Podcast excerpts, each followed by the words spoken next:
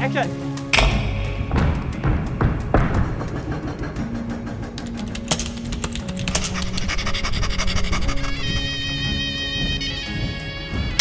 二十三，Take one。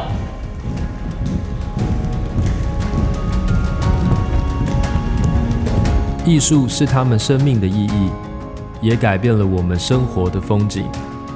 欢迎收听艺文大师好好聊。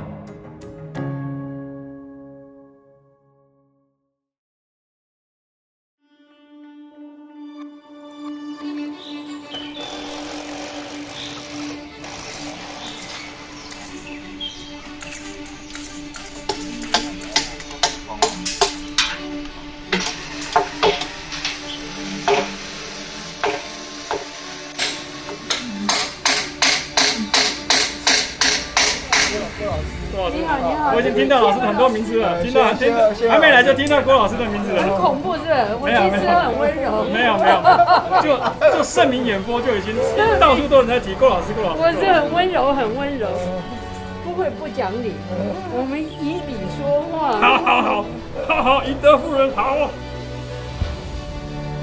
回来台湾做的时候，我心里就想。假如不写论文了，不拿这个博士，不教书了，不留在日本回台湾，那时候大家年轻，我们同学赚了很多钱。他们康安建筑师主要都在做民间的案子，其实他们都很优秀，但是公共工程没有钱，所以我就想说，我要来做的话，就既然我回台湾，我要做，我就做没有人要做的，做一些。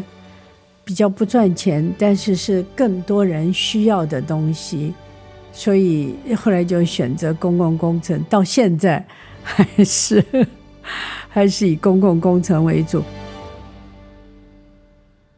这公共工程的确行政的部分非常繁琐，你花这么多时间，你可以去做更好的设计，还有经费也不是挺好。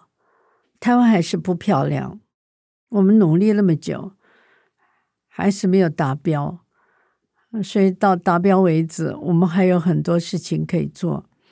因为我们大家看到最大片的空间，其实就是公共空间，所以我们很努力，很努力。所以我常说，我们花一百分，那还了不起，做五十分，那老天爷就觉得你们就是做的不好。所以我们就没有办法及格，那我们就再次努力，只好一次一次，一直到老天爷认可的时候，我们可能就做的比较，可以让环境真正变得好。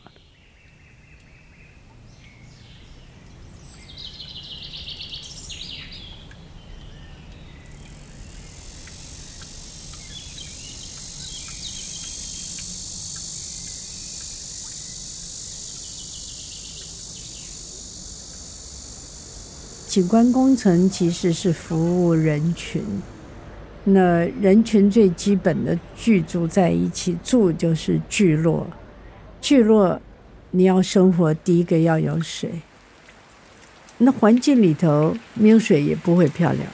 台湾话不说工讲水，就是很水，它真的是漂亮，是生活的，是美的一个基本。所以没有水的话，我觉得我，可能所有的景观工作都没有办法成立。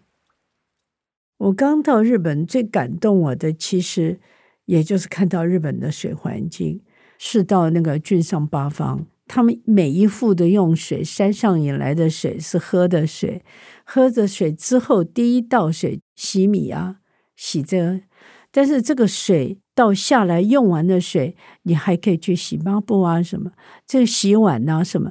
最后下面还有一个小水池，里头就养几只鲤鱼啊。其实觉得哇，好有 feel 哦。为什么这个水还养鲤鱼？诶，原来他们等于我洗完碗的这个水倒进这个水池，鲤鱼没有出事的话，表示这个水是干净的，因为下面还有别人家要用。所以每一家的水都是这样 U 型的，好像我家在这里，水从这边流，从上游我引水进来，用完了以后从下游出去，啊，又到你家的上游。所以不能够把水弄脏。这个就变成要非常好的那个叫公民道德吗？还要有一个真正的自制力。以前我就学过一句话，就是说便宜的不便宜。那我们最近常听大家说麻雀不见了，哎，你才会注意去想，哎，我怎么真的好久没有听到麻雀声音？它周边的环境改变了，环境为什么改变？所以。景跟观，观景这件事情啊，我觉得它很重要。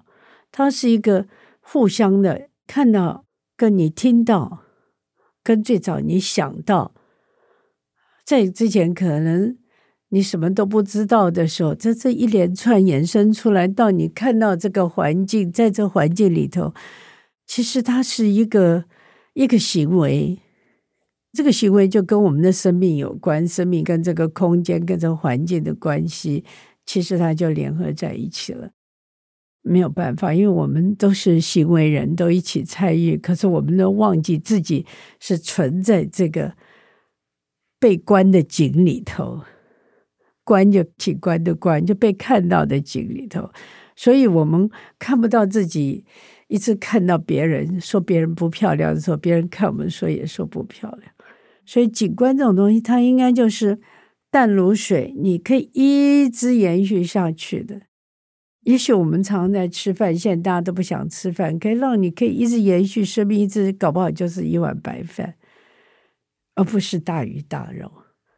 那我觉得景观其实就是。平常普通的生活淡如水，但是就像空气一样，你没有空气会死，你不喝水也会死。但怎么让水色干净、清净，是甘甜的，空气是很清洁的，这很重要哎。所以我觉得要有个好的景观，它真的是要跟时间、跟这些。使用它的人，住在周围的人，观看它的人融为一体，让这个空间可以变成永续的。你讲这，我就想到九二一啊，我第一个礼拜就去南投，因为我那时候在埔里做一点点，就发现说，哎，以前埔里都说是山城，我都没有发现山城。这个时候我发现埔里真的就是旁边都是山。该倒的倒了，该没有的就没有了。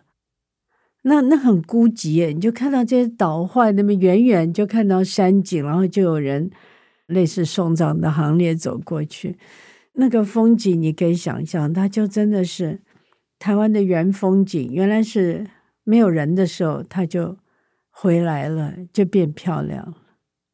所以，我们对这个环境用的太过度，太过分。什么东西支持我，我也不讲不出来。反正我就是看到这些不好的、不漂亮的就不顺眼。虽然我做的也不见得好到哪里去，但是至少用我的什么蛮荒之力、洪荒之力，看看会不会好一点。那有这么一群人，让我有机会跟大家一起为这个土地在做这些事情，是很棒的，但是是很辛苦的。可是今天来讲说。辛苦是别人看你辛苦，我们自己在里头做的时候，我觉得只有一个意念，就是把它做到好。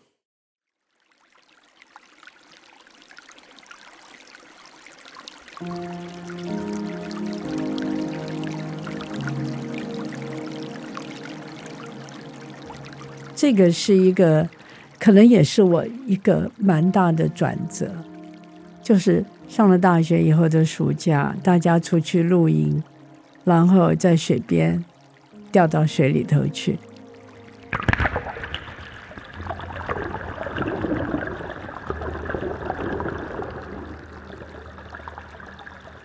会掉到水里头去，是因为我们去划船，自不量力。我跟一个我同寝室的，还有一个化学系的男孩子。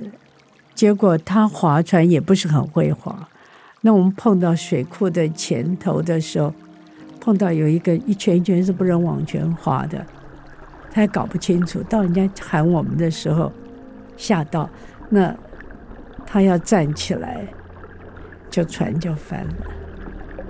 就进到发电厂的溪水洪道里头去。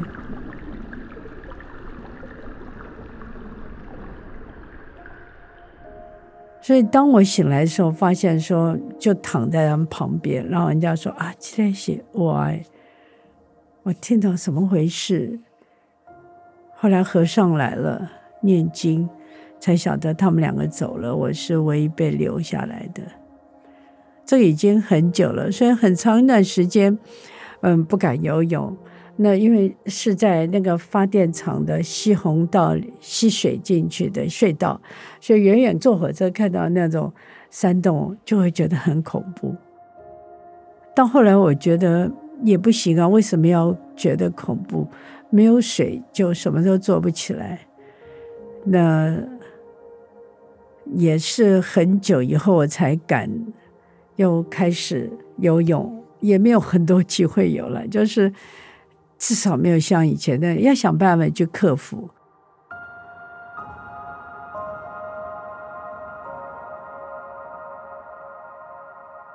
所以我后来一直会觉得，我其实应该多努力，因为这个生命就变成不是我一个人的，另外两个人也寄托在我身上，说我应该得多做一些事情，尽我可能去做。我想每个人都有他的很多的不同的际遇。他们两位都是本省人，那我以前叫做本省外省，那我算外省人。可是我觉得我其实要为他们为这个土地工作是必然的，因为他们继父给我这个工作，因为生命是我后来延续下来的，所以我常常会觉得很累，很多时候我就会想说，我是不是还要再撑一下？因为这已经不是我自己一个人的事。